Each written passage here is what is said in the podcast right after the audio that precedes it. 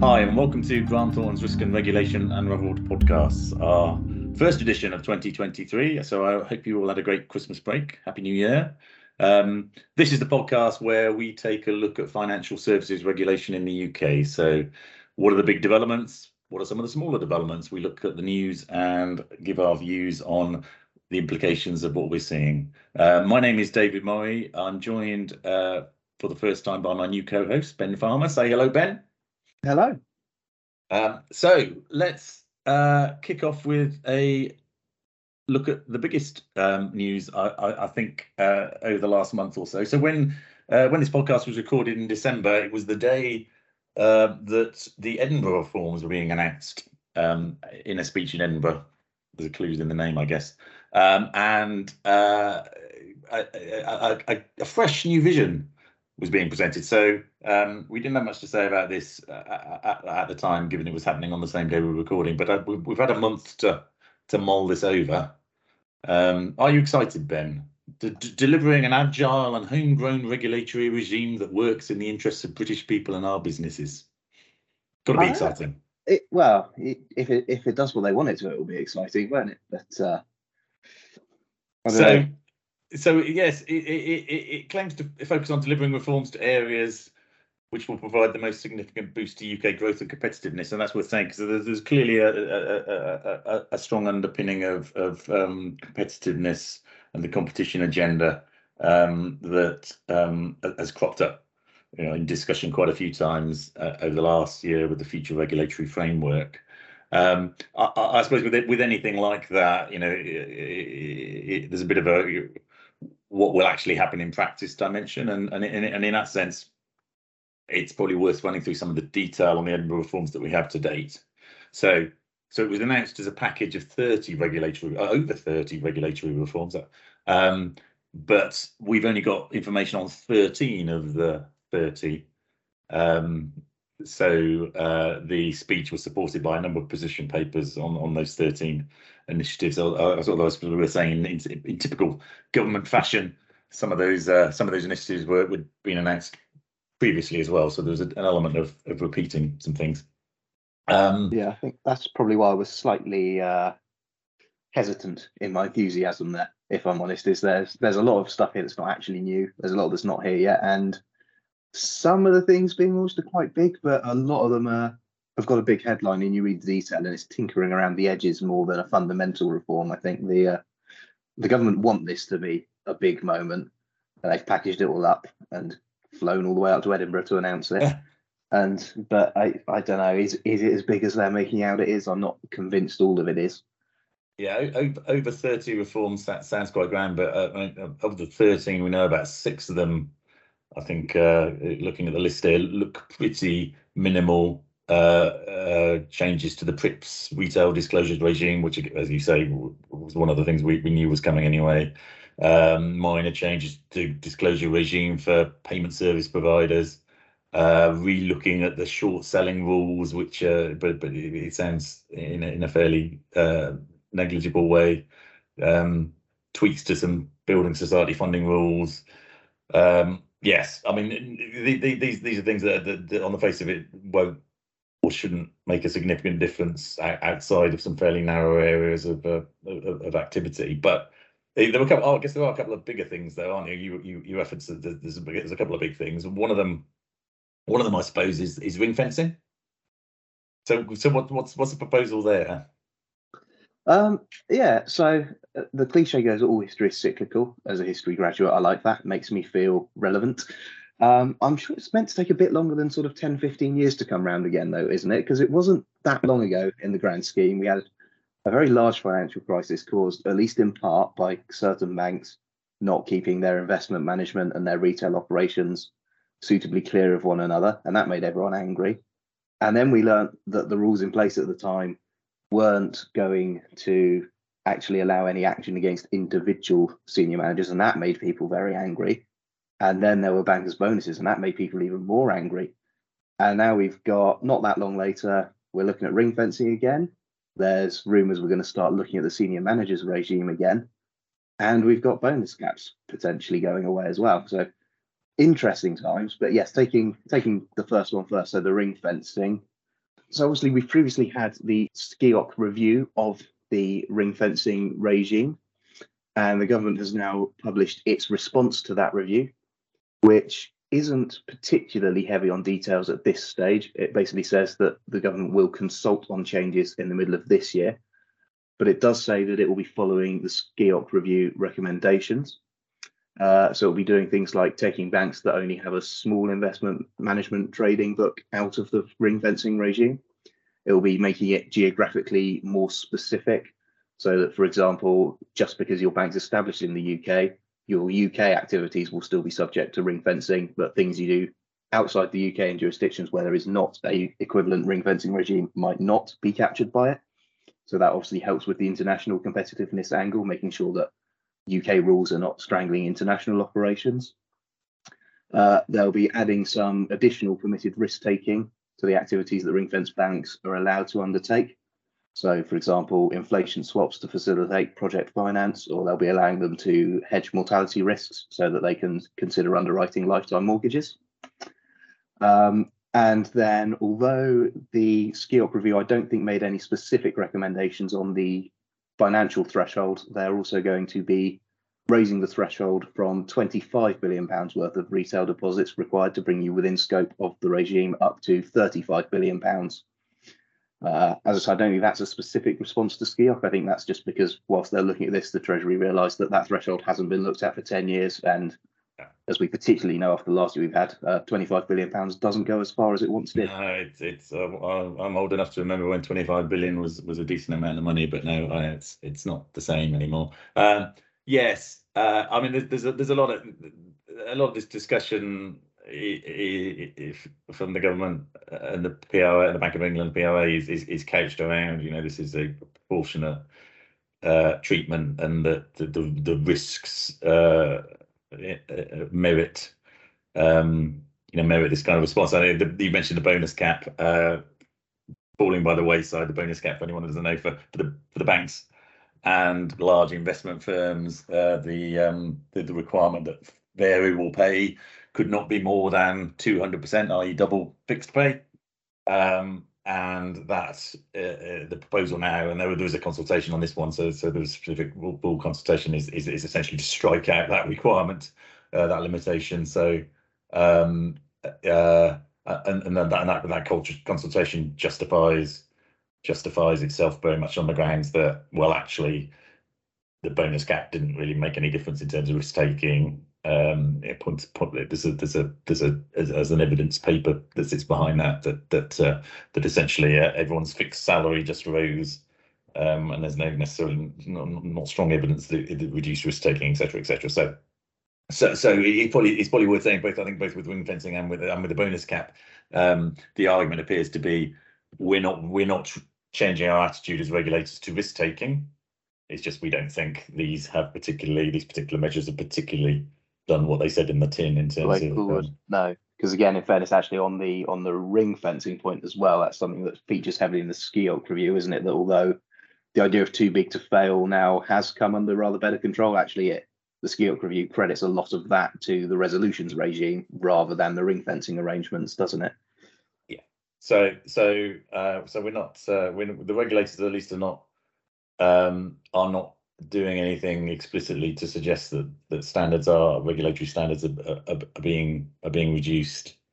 Um, actually, there was a, a, a, Ben. You, I know you were taking a look at the FCA board minutes, weren't you? And they were they were they were talking about the competitiveness uh, objective or the secondary objective for competitiveness that's being introduced by the new the new uh, uh, financial services and markets bill. What did they yes. say? So they were talking about uh, something that I know you and Gavin have both spoken about before. About is a secondary objective actually an objective? Because the interestingly, the board were quite openly in their discussion of how they might implement this, how they might train FCA staff on it. We're saying all the communications need to make sure we make the hierarchy clear of the difference between an objective and a secondary objective. Um, so we it's fairly clear from the way the book the FCA are looking at it, they are very much saying, well, this is secondary to our other objectives. A key driver of competitiveness is strong standards.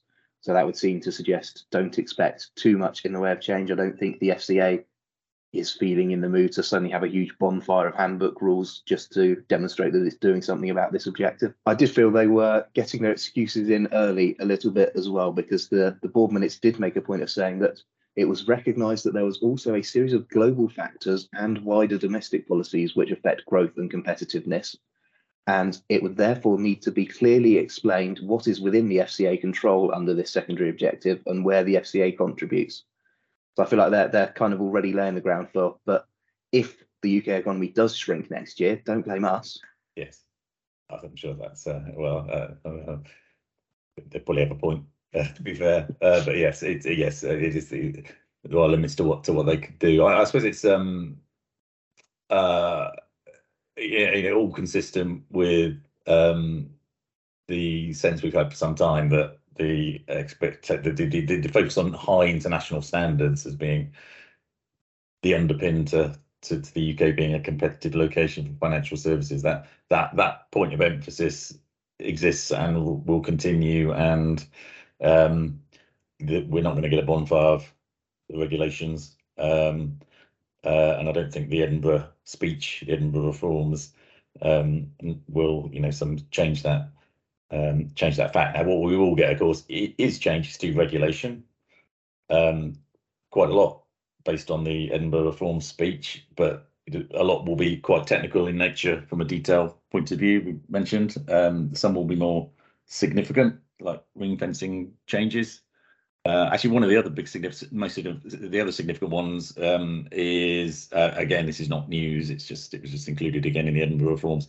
The intention that the Consumer Credit Act will be um, transitioned over to the uh, the yeah what will be the FCA handbook. So so what what, what is statute will become rules and and uh, um, the paper that was shared uh, along with the Edinburgh Reform speech on that did make it clear that, uh, that it was not intended to be a transposition that um, whilst similar outcomes should be sought, you know, these would be a fresh set of rules that, they needed to incorporate, you know, helping to helping to facilitate net zero uh, amongst other things. Um, so so in some respects there'll be broader rules, I would imagine. Um, but you know, for anyone in the consumer credit industry, there's, there's clearly going to be regulatory change inherent on on on that transposition process because uh, the rules will not be exactly the same as the statutes and um, and and thus the Edinburgh forms in that case and in others are going to mean more work firms adjusting to to new sets of rules. Okay, well, watch this space. This won't be the last time we talk about uh, the Edinburgh reforms. Um, as I say, we've only we've only had line of sight on 13 out of uh, over 30 um, specific reform areas, and we will uh, inevitably need to talk again uh, as we get more information. Um, uh, that's the headline area we wanted to touch on, particularly as as as as, as the timing of the, that those announcements meant that we didn't really cover them in our last podcast. The the if, if we think about other news though, there is quite a lot of other news um, to to touch on, isn't there, Ben? It's been a busy old period, both the run up to Christmas and even just just after Christmas. So yes, yes, so FCA like the rest of us has been rushing to finish things before Christmas, uh, I think, and then not quite finishing all of it and rushing it out in early January instead. Yeah, not, not that that's how I manage my life we, at all. Should we pick off some of their their their, their Christmas presents? So uh, they put a consumer duty web page up, which I know you were looking at. Yes, so they, the the web page itself has been up for quite a while now, I think, but they are sort of making incremental updates to it every now and again. Uh, the latest one that they've made is to add some further detail about how the consumer duty is going to factor into the authorizations process going forward because obviously that process is meant to be forward looking because it wouldn't be terribly helpful if it did anything else. yes. Um, so from February this year onwards, firms who are either applying for permission for the first time or applying for a relevant variation of their existing permissions, uh, as part of their application, will be expected to prove that they are set up to comply with the consumer duty, which mm. means the FCA is going to be asking you to share things like your framework for assessing fair value, your plans for monitoring retail customer outcomes, uh, the arrangements that you'll have in place with other firms in your distribution chain to meet the relevant requirements for information sharing and oversight up and down that chain. And so the FCA has given a heads up that you can help your application progress quickly if you prepare these supporting materials in advance and submit them along with your application. Uh, and existing firms looking to vary their permissions obviously should have provided a board implement or should have created a board implementation plan by the 31st of October last year. Yeah. So if you're an existing firm submitting a variation of application, uh, expect to be asked for your board implementation plan by your case officer. That's really interesting, isn't it? I mean, it, it, it, it's obviously going to you know, add add an extra chunk of work to anyone's anyone's authorization app, application, albeit you know very relevant because you know, consumer duty will, will will be enforced. But it but it I, I guess it just it just states what should be obvious. Although I hadn't really thought of it in these terms, um, that um, you know, moving forward, uh, most interactions you have with the FCA are going to go through a consumer duty lens. So authorizations yeah, you, you, can you can tick all the other boxes, but you absolutely need to show that you are, um, uh, you know, in the in the right place in terms of consumer duty compliance, or, or else you're not getting over the line. Um, and I guess this is just this is just reinforcing that. Um, what else did we see? Well, oh yeah, so yeah, the FCA issued a um, um, a diversity and inclusion review that they, they produced. So they they, they, they produced the output. It, it was basically a yes, multi-firm thematic, I guess, uh, would be the way to describe it. 12, 12 mostly larger firms they went to. So they looked at the the DNI uh, approaches those organisations were were were undertaking. Um, um, uh, it's quite an interesting read. I mean, uh, it's it's relevant because you know one of the commitments the FCA previously made is before the end of 2023 to produce draft rules on DNI for regulated firms. Um, it's a, a consultation paper at, at, some point, so this is a, I guess, precursor for, for that. I think I think it, it snippets of, of interest from the review uh, that they produced, and there was quite a bit of interest. Was that they kind of they um, uh, yeah, there's a I think there's a flavour that the that they they were concerned that some organisations were treating it as it's a bit of a numbers game, and you know, success or failure is determined by uh, you know what what level of representation you get at, at particular grades, etc. And and and the AFCA were uh, looking for more of a but more in addition to that, and, and a, a, focus on culture and and um, uh, you know creating a, a, a, an inclusive and diverse culture. Yeah, um, the FCA's view, isn't it, is if you more diverse firms tend to have better cultures, and obviously, as we all know, firms with better cultures, however you choose to define that, uh, deliver better customer outcomes. I don't, don't think the FCA feels firms are quite embracing that spirit as widely as they'd like to see so far, do they? Um, well, you mentioned customers. They also they also they also said firms were not necessarily mm. explicitly considering the diversity requirements of, of their customer base. I know, there's different ways of taking that, but but uh, yeah, did, do do you think about the the DNI of, of, of your customers? Um, they felt there was a too much of a fo- well disproportionate focus on achieving diversity within the senior management team. If you like, they're going back to that numbers game. You know, we'll get that done and job uh, job done, as it were. Uh, whereas the FCA, uh, and I think this is this is this is a fair fair comment. You know, it, it's it's about it's about the pipeline. It's about um, um, you know having uh, a good representation throughout throughout all the levels of the organisation, all the relevant levels of the organisation. So so thinking it more of a more of a broader on a broader basis than just around the senior senior management team. Um, so so there's, there's interesting content. I mean, in terms of sense of what the FCA's thinking is, how it's developing, and what what therefore the the, the rules that they consult on might might look like. Um, I suppose one point of interest on this I thought was the, they they say in their in a thematic write up in, in this paper that they issued feedback letters to to firms. Um, I haven't seen one of those feedback letters, so I don't know whether they were kind of requiring changes or not. But it, but it, I don't know. It, it, was it's interesting given um, you know there aren't any actual rules at the moment in this space, so it just seems like an odd.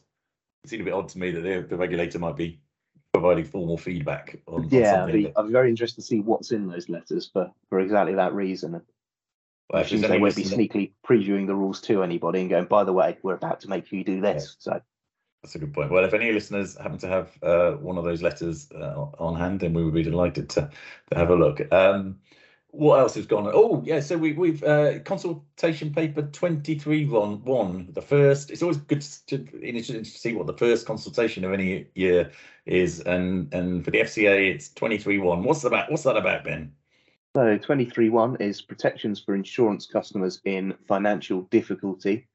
Um, if if deregulation and not creating loads of additional new rules is meant to be the flavour of the month, then uh, maybe the FCA didn't quite get that memo because this is effectively a consultation on taking the non-handbook guidance that was issued during the pandemic, specifically for assisting customers who might have been in temporary financial difficulty as a direct result of the economic impact of the COVID pandemic.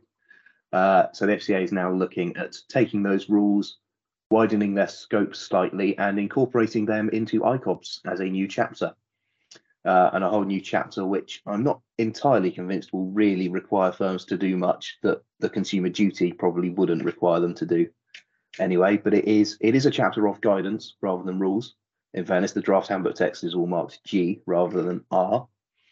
Uh, so it covers things like uh, considering proactive customer contact in cases where a firm has a reason to suspect a customer might be financially vulnerable. So, for example, if they've missed some payments, uh, trying to avoid just cancelling insurance policies where customers have missed some of their monthly payments. So instead of doing that, you can look at things like reassessing the customer's risk profile, which might lower their premium, or offering them different or cheaper products, or changing cover levels to reduce their premiums and offering forbearance and waiving cancellation fees. And there's also some guidance around uh, the fact that in firms, sort of general customer communication, so your websites and your standard form letters and things like that, making sure you say to customers and make it clear here's how to contact us. You can contact us and ask for help if you're having financial problems. Um, interestingly, the bit that was in the COVID guidance that is not in the newly consulted on rules, what sorry, newly consulted on guidance, uh, was there was some premium finance specific elements, uh, which this CP says will be consulted on separately later in the year. Um, but the, the, guidance that is in CP 23.1 that the FCA is now consulting on would come into effect immediately following the consumer duty. So whereas the preamble to the original uh, non-handbook guidance said, you know, here is guidance on how to comply with your obligations under Principle 6 and 7 and the customer's best interest rule. Now it's all about here's how to deal with your obligations under Principle 12. 12, yes, consumer duty. That's interesting. Okay, yes, yeah. I mean, you know, one of the one of the themes in the the the, the, the last year from a podcast discussion point of view was, you know, what might we expect uh, given the cost of living crisis and uh, inflation and uh, other challenges? You know, what might we expect, or you know, even even was was was the FCA moving particularly fast in in response to and, and taking taking action? And, and I guess this this falls squarely to that. I mean, it's it's it sounds from what you're saying, it's it's quite a quite a, a rehash, but a but a, re, a replication of of you know some of the measures that applied during the COVID um, COVID years. Uh, but you know now they're written from a sort of uh, uh, from, from the lens or the expectation that there's going to be uh, customers that more customers in financial difficulty because of the cost of living crisis. So, so it's a response to that. Yeah, um, I think so. One clearly, this is obviously going into ICOBs, so this is for the insurance sector. It would seem to me a reasonably good bet that to the extent other sectors had similar guidance during yes. the pandemic, presumably that's going to get similar treatment in the near future. Exactly what I was wondering, because yes, the, the the the temporary guidance for insurers was was only one of several sectors that had temporary guidance. So uh, whether that becomes permanent handbook guidance, anyone anyone that's listening uh, uh, uh will know will uh, at home will will know I'm doing those air quotes around the guidance. you know, when it's in the FCA handbook guidance, it's it's uh, it's pretty much a rule. Um, so I don't know whether that some of the other temporary guidance will uh, for other sectors will find its way in. It, it might seem like, as you say, Ben, a good bet at this point. Um, uh, actually, yeah, you were talking about it, it, you know what the FCA has done around cost of living crisis. There was a uh, a, a bit of a segue into um, uh, the press release they pushed out uh, very well, this year recently um, are their 2022 highlights.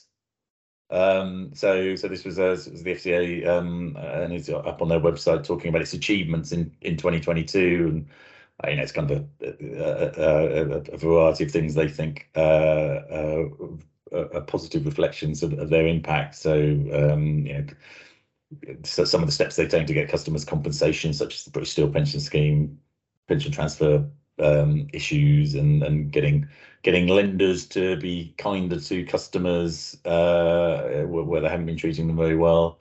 Uh, obviously, consumer duty as, as, a, as a set of rules um, uh, is one of the um, achievements they, they've chosen to to highlight.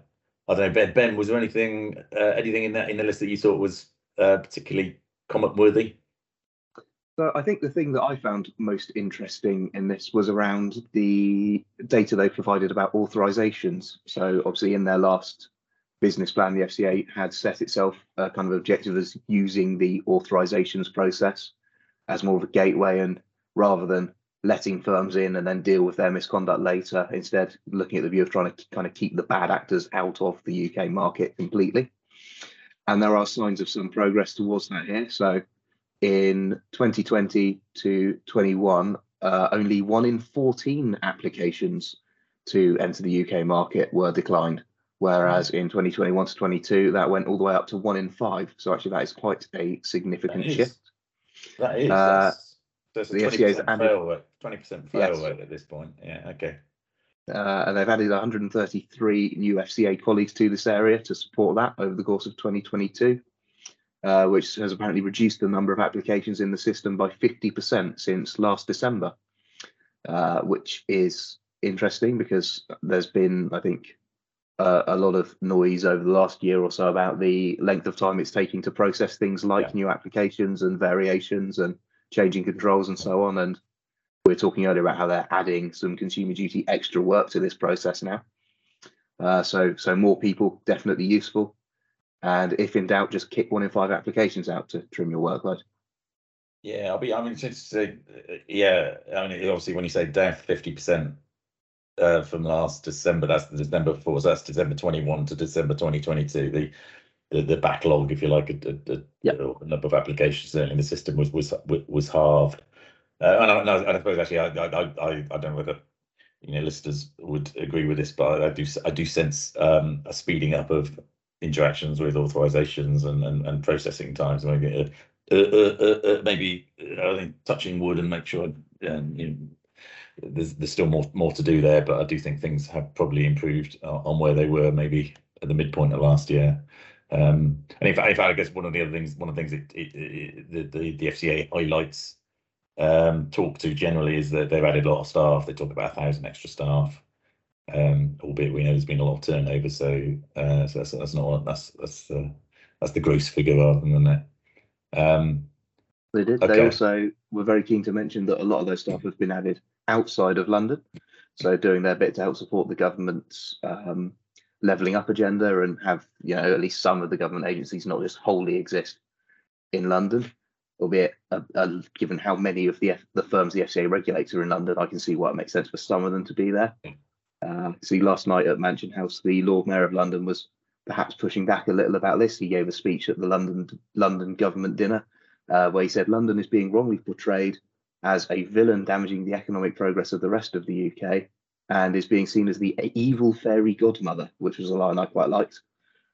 That was that was that is yes, uh, that's interesting. Um, yeah, well, he kind of has he's the Lord Mayor of London. He kind of has to say that. Uh, yeah, but yes. um, yeah, well, you talked earlier about you know things ebb and flow, but clearly, and and uh, I think again, I've been around long enough to to have seen sort of uh, you know get, get move things out of London as a as an initiative, um, and that comes around and goes around. But yeah, clearly, clearly, you know, the FCA have committed to build up Leeds and other places in terms of uh, in, terms of sort of permanent presence. So so we'll we'll see how that goes. Um, see whether the Lord Mayor of London is uh, is uh, is left with nobody to talk to.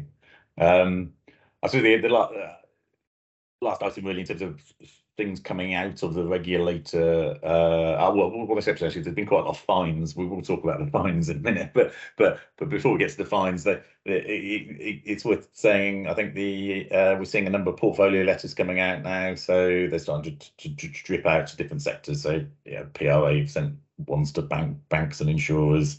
The FCA have sent ones to wholesale investment brokers. They've sent one to to, to, to um, uh, claims management companies, CMC. So, so, so, and there'll be others. So, um, uh, certainly for the ones I've seen, no big surprises. I, I think actually, looking back a, a year, I, I, think they're maybe, maybe they're more focused um, on on the on the most important issues. Uh, and so these are supervisory priorities. Uh, so they're, they're pretty focused. And A year ago, they were beginning to turn into somewhat, you know, long lists of of of, of, of things. Um, uh, and now they, they seem more focused, which I think is a, is a good sign. The, the, the longest one I've seen in terms of the number of items that the uh, regulator concerned about is the one to the CMCs, uh, which I think is probably reflective of the fact that that sector has not been regulated for long and that um, perhaps business practices are not um, at, at, a, state level of maturity that the, the regulator is comfortable with. So, so that's probably the longest, uh, hardest hitting letter I've seen so far. Yeah, um, definitely, definitely the spiciest of them, isn't it? The the others are all, as you say, pretty much what you'd expect. But the, to be fair, the claims management letter is it's not it's not super scary, is it? But it, there are a few things in there that, as you say, alludes to the fact that this is a newly regulated sector and perhaps has not historically had the regulatory compliance culture that some of the other firms the FCA is more used to dealing with might have. Yeah, well, and and, and and in the preamble, it does it does reference that you know I think is it thirty percent of the firms in the sector have decided not to be authorised or left the, left the industry. So so uh, so yeah, it's um it's like dear survivors. Yes. Here is uh, here is our list of priorities.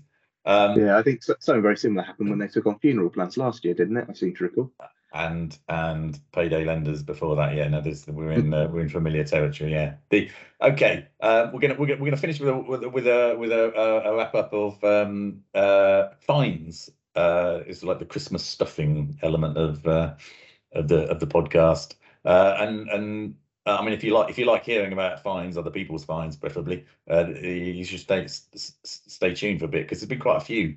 Um, uh, where to start? Okay, well, well, as we go with some of the bigger the bigger ones financially speaking, and I, uh, I'll run through what they are, and maybe uh, Ben, you can chip in with with sort of anything that particularly grabbed you about um, you know how the how the regulators were were focusing their their comments, what they seem to be most agitated by. So TSB Bank has been fined well, it's a combined FCA, one of these combined FCA PRA enforcement actions. So it's a, it's a joint fine, totals 39 million, I think, and relates to the headline is operational resilience. So it relates to 2018, um, and I think I, I, kind of remember this happening and being reported in the press at the time. But but the um, they were they were undertaking a big systems migration exercise and it didn't go well and there was a big outage and people couldn't access payment services etc etc etc and and and the and the final notice is notice criticizes um, TSB for the way it planned the migration the way the way the way it over, oversaw the the development of the new system lack of contingency planning if the migration went wrong. So it's kind of a bit of a laundry list of operational resilience failures. Um, everything that could go wrong went did go wrong almost. Um, ben, have you, you have you had a chance to look at that one? Yeah, yeah. There's a few things I think worth mentioning there. Number one, uh, obviously, as you say, this is kind of quite timely. Operational resilience came up in several of those portfolio letters you were just talking about. Uh, I think this is only about the second operational resilience fine we can remember seeing. Yeah.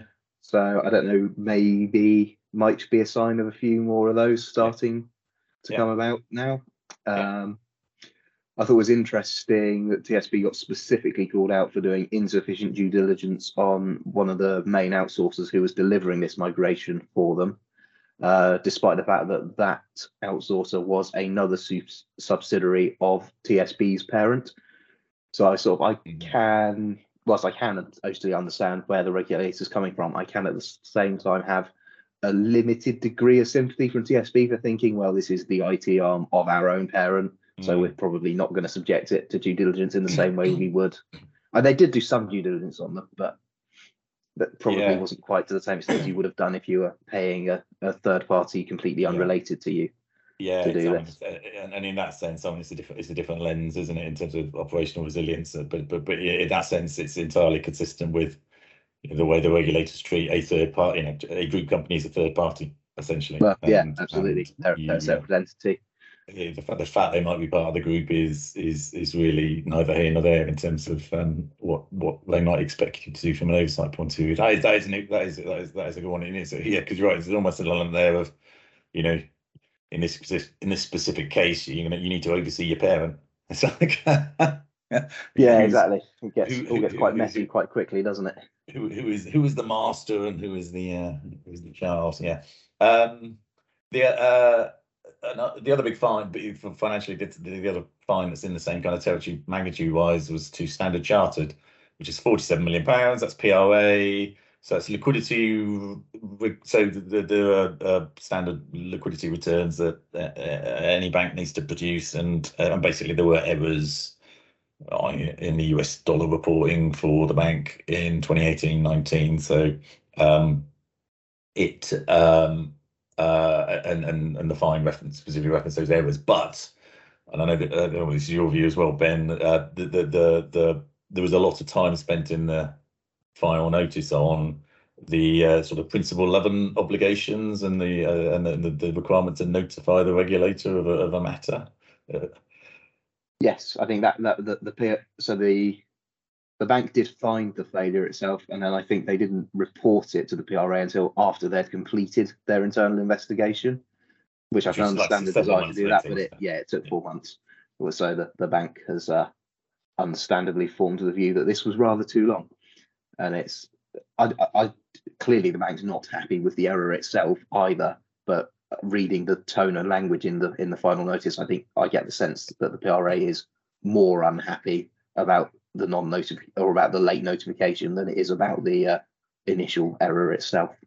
Yeah, I mean this is the time honoured um, discussion that, that we encounter on a regular basis, which is the principle 11 notification. Uh, you know, when so when do I tell the regulator about, about this? And um, I, you know, I think the answer is almost certainly not going to be right at the end of your internal investigation process. Um, uh, it's going to need to be before then, and uh, and I think that the, the the quantum of the fine here probably reflects the regulator sending that sort of a non-cooperation message um, to the market. Uh, so, uh, so we had we had, we had three other fines, uh, all uh, to other banks. Actually, I've just realised all of the fines this month with banks. Um, oh, yeah, yeah, that's uh, um, yeah. Congratulations. Uh, yeah. So uh, Metro Bank got fined 10 million. Uh, so this is FCA breaches of its listing rules. Uh, so I mean, uh, uh, you know, listing rules obviously apply to any listed entity. So, so in a way, it's it's it's all only tangentially. It's not financial services regulation in terms of financial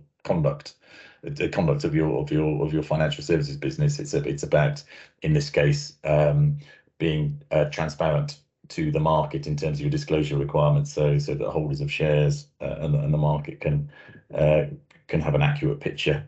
Um, so um, so in, so in that sense, it's it's a, it's a it's a, it's a fine that will only ever apply could only ever apply to to another listed entity. But but I guess it's worth noting because it, it, does seem to be following what what is the um like the ubiquitous ubiquitous pattern at this point, which is that um the fir- a firm is fined and accepts the fine, pays the fine, final notice is issued, but any individuals against whom action is being taken, and in this case, the former CEO and the former CFO have both been fined a couple of hundred thousand, I think, each a piece, but something like that. So, so, so, so, so, so they, on the other hand, have not accepted the uh, the um, the outcome, and they are referring the case to the upper tribunal. So it will be joining what is quite a long queue of individuals. Uh, and I think because we looked at several last year, you know, I think every single every single every single case where an individual has been